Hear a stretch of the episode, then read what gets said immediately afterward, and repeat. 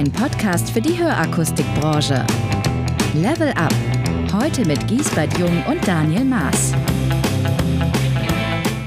Hallo und herzlich willkommen zum Hörakustik Info Podcast. Hallo Giesbert. Hallo Daniel. Hallo.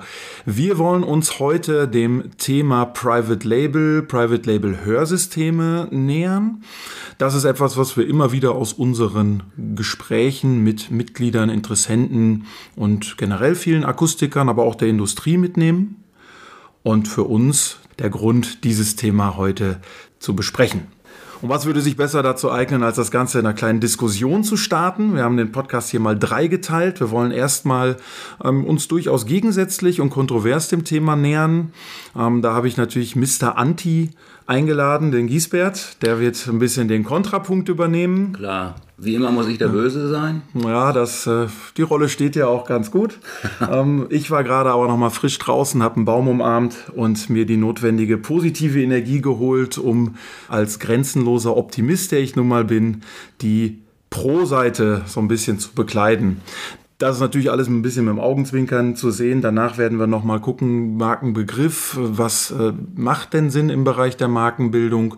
Und äh, da haben wir uns auch nochmal grundsätzlich dann nachher unsere Sichtweise vorgenommen, die wir dann auch nochmal teilen. Denn, Spoiler, äh, wir beide sehen das Thema sehr ähnlich und äh, von daher legen wir einfach mal in dieser Diskussion los. Und da werfe ich dir gleich mal einen Kopf, lieber Giesbert mit einem Private Label Hörsystem setze ich mich vom Wettbewerber ab. Und rein aus markettechnischen Gründen macht das doch schon hochgradig Sinn. Ich bin im räumlichen Umkreis der Einzige, der das Produkt anbieten kann und habe ein massives Alleinstellungsmerkmal. Da würde ich jetzt einfach mal entgegensetzen, gerade weil wir uns äh, in unserer Akustikbranche befinden, macht es denn wirklich Sinn, sich über ein Produkt zu differenzieren, wenn der Dienstleistungsfaktor so hoch ist? Ja, aber ich kann mich doch auch preislich abgrenzen. Die Gefahr des Preiskampfes mit einem direkten Wettbewerbern, die besteht doch überhaupt nicht. Ja, auf der anderen Seite, durch die Bindung an Stückzahlen oder Umsätze verlierst du Flexibilität in der Produktauswahl. Dann kommt auf einmal ein neues Produkt von einem anderen Hersteller. Du musst aber noch die Stückzahlen äh, für das Private Labeln. Also ich, du bist nicht mehr so flexibel und musst im Zweifel sogar noch ein zusätzliches Produkt mit aufnehmen was, äh, sagen wir, bei deiner ursprünglichen Planung mit dem Private Label äh, ganz anders geplant war. Ja, aber ich demonstriere doch Exklusivität. Ich bin derjenige Akustiker, der es geschafft hat, dem Hersteller quasi ein Private Label abzuringen, weil ich diese Kompetenz auch habe. Ich bin exklusiv vor Ort macht sicherlich Sinn, Stückzahlen zusammenzuziehen. Auf der anderen Seite äh, sich da auf, auf Mainstream-Produkte zu, zu fokussieren, äh, da reduziert man sich in vielen Fällen bei der Farbe, bei der Bauform. Dann muss ich auf einmal doch wieder ein anderes Gerät bestellen. Die Frage für mich ist, kann ich das wirklich so konzentriert durchziehen, um auch dem Kunden die beste Lösung die, äh, bieten zu können? Aber nochmal, ich bin unvergleichbar. Ja, für uns steht ja der, oder ich sag mal so, der im Fokus steht ja absolut der Kunde. Das heißt, ich muss, wenn, ich, wenn es um Sonderlösungen geht, bestimmte Wünsche des Kunden, kann ich die dann oft genau mit diesem Private Label nicht erfüllen. Also ich glaube, dass da Individualität, Flexibilität immer auch aus Sicht des Endkunden verloren geht. Na gut, das ähm, waren jetzt mal so ein paar ähm, schnell rausgehauene Pro- und Kontra-Argumente die wir uns im Vorfeld natürlich überlegt haben. Ähm, und äh, ja, die jetzt auch direkt aus Fragen kommen, die uns gestellt werden oder ähm, Diskussionspunkte einfach immer wieder sind. Was wir uns angeschaut haben, macht es vielleicht erstmal Sinn, um sich dem Thema nochmal anders zu nähern und jetzt auch etwas konstruktiver, als es vielleicht gerade der Fall war, das einfach nur sich gegeneinander ähm, an den Kopf zu werfen, ist erstmal die Frage, was heißt denn überhaupt Marke? Wie definiert man den Begriff Marke? Und doch recht einfach aus dem Internet herausgelesen. Eine Marke kann als Summe aller Vorstellungen verstanden werden, die ein Markenname oder ein Markenzeichen bei Kunden hervorruft oder hervorrufen soll. Ist ja auch wichtig, wenn man gerade seine Marke aufbaut, hat man ja ein Ziel um die Waren oder Dienstleistungen eines Unternehmens von denjenigen anderer Unternehmen zu unterscheiden. Und da steckt ja schon mal viel drin. Äh, Unterscheidung ist dabei, haben wir vorhin schon gehört. Und da finden wir viele Punkte wieder, die man durchaus aber auch kontrovers diskutieren kann. Wie siehst du das, Giesbert? Ja, wenn du von Definition Marke äh, sprichst, nennt man im gleichen Zuge im Grunde auch äh, diesen Begriff Markenwerte, um sich eindeutig zu positionieren. Da wird von langfristig definierter Markenstrategie gesprochen. Kurzum, bei starken Marken entsteht für Konsumenten oder soll zumindest ein klares Bild der Marke äh, entstehen. Und nochmal, ich gebe mich immer noch nicht geschlagen, wenn ich wirklich auf klare Markenwerte setze, dann stellt sich für mich zumindest bei Private Label die Frage.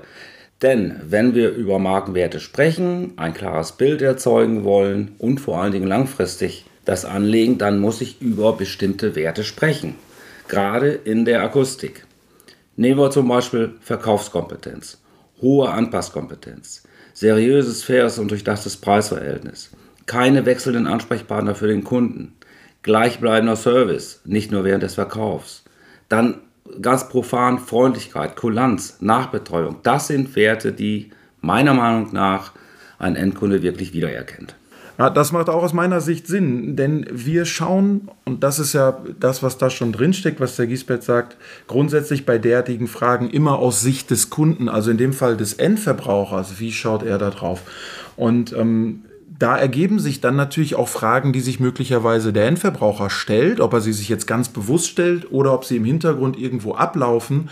Wahrnehmung ist ja nicht nur etwas, was ich ganz aktiv betreibe, sondern da sind ja auch immer unterliegende Themen, die dabei sind. Und das sind dann mögliche Fragen, die aufkommen können. Ja, da stellen sich wirklich bestimmte Fragen aus Sicht des Endverwenders, aber auch Fragen, die sich der äh, Akustiker oder auch wir fragen können.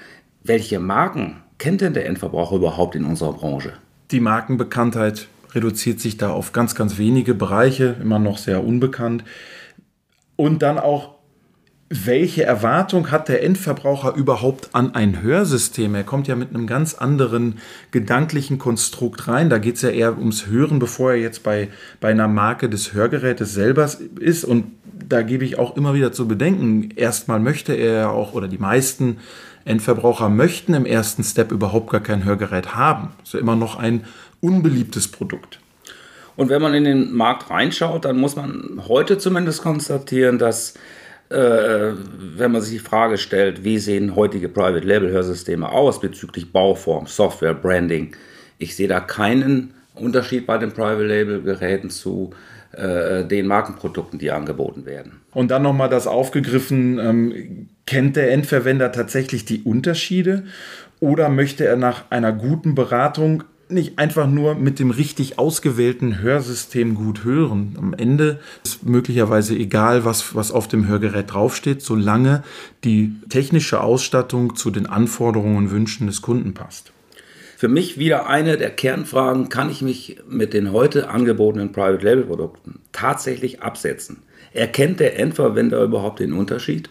Ja, und wenn er sich für ein Hörsystem entscheidet, wenn er dann wirklich am Ende da steht und, und verschiedene Möglichkeiten hat, nehme ich dann nicht lieber die Markenware. Ich sage jetzt mal, ähm, Beispiel der Luxusgüter, wenn ich in den Laden gehe und ich möchte sagen, Mensch, ich gönne mir eine Rolex oder so etwas, dann müsste da aus meiner Wahrnehmung auch Rolex draufstehen. Wenn da jemand äh, sagt, das ist ein, ein Rolex-Uhrwerk, aber ich habe da mal meinen Namen draufgedruckt, dann denke ich mir, wenn wir schon bei Markenwahrnehmung sind, dann muss es schon die Herstellerware sein.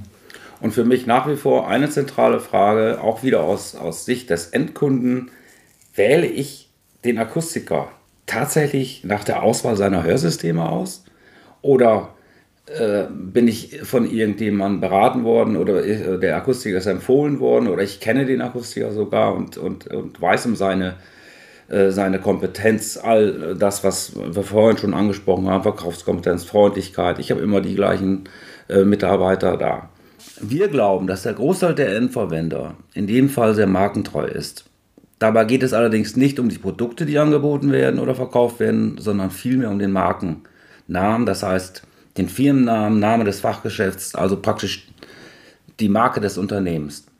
Nicht das Produkt macht die Marke aus, sondern das eigene Unternehmen muss zur Marke gemacht werden. Ja, das äh, sehe ich auch so. Ähm, ich glaube, da liegt viel, viel Wert und Gewinn drin. Ähm, allerdings, wenn wir das Thema Private Label noch mal etwas weiter spannen und mal kurz die Hörgeräte an sich verlassen, macht Private Label durchaus absolut Sinn bei beispielsweise Pflegemitteln oder Batterien. Die wiederum unterstützen den Markenaufbau des Akustikers vor Ort. Man hat den berühmten Werbeträger beim ähm, Kunden auch platziert und es macht sich, wenn dann sogar noch eine vernünftige Box drumherum geschnürt ist, im Regal auch sehr angenehm, dann nochmal die Farben des CIs, des, äh, ähm, des Akustikbetriebes und meiner eigenen Marke in dem Fall dann auch dem Kunden sichtbar zu machen. Ja, ich möchte einfach nochmal äh, ganz, ganz kritisch fragen und ich weiß, das kann man sicherlich äh, so und so sehen, aber wirklich eine ganz kritische Frage, die sich mir einfach stellt, oder geht es am Ende doch nur um den Preis? Es ist mittlerweile weiß das jeder, wer über den Preis verkauft, hat schon verloren und beweist damit sich selbst und dem Kunden, dass er in der schwächeren Position ist. Ja, Giesbert, hast du noch was hinzuzufügen?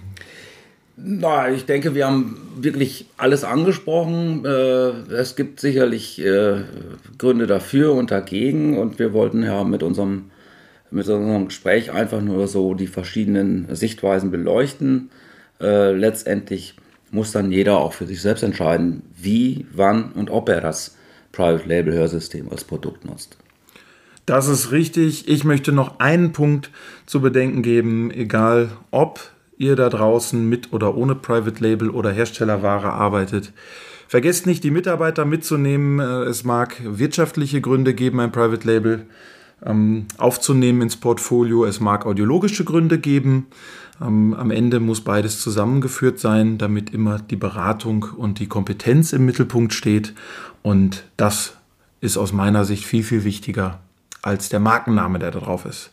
In diesem Sinne, vielen Dank, lieber Giesbert. Sehr gerne. Und ähm, dann alles weitere in weiteren Themen. Macht's gut und bis bald. Ciao. Ciao, tschüss. Herzlichen Dank fürs Zuhören. Sie erreichen uns über www.hip-portal.de.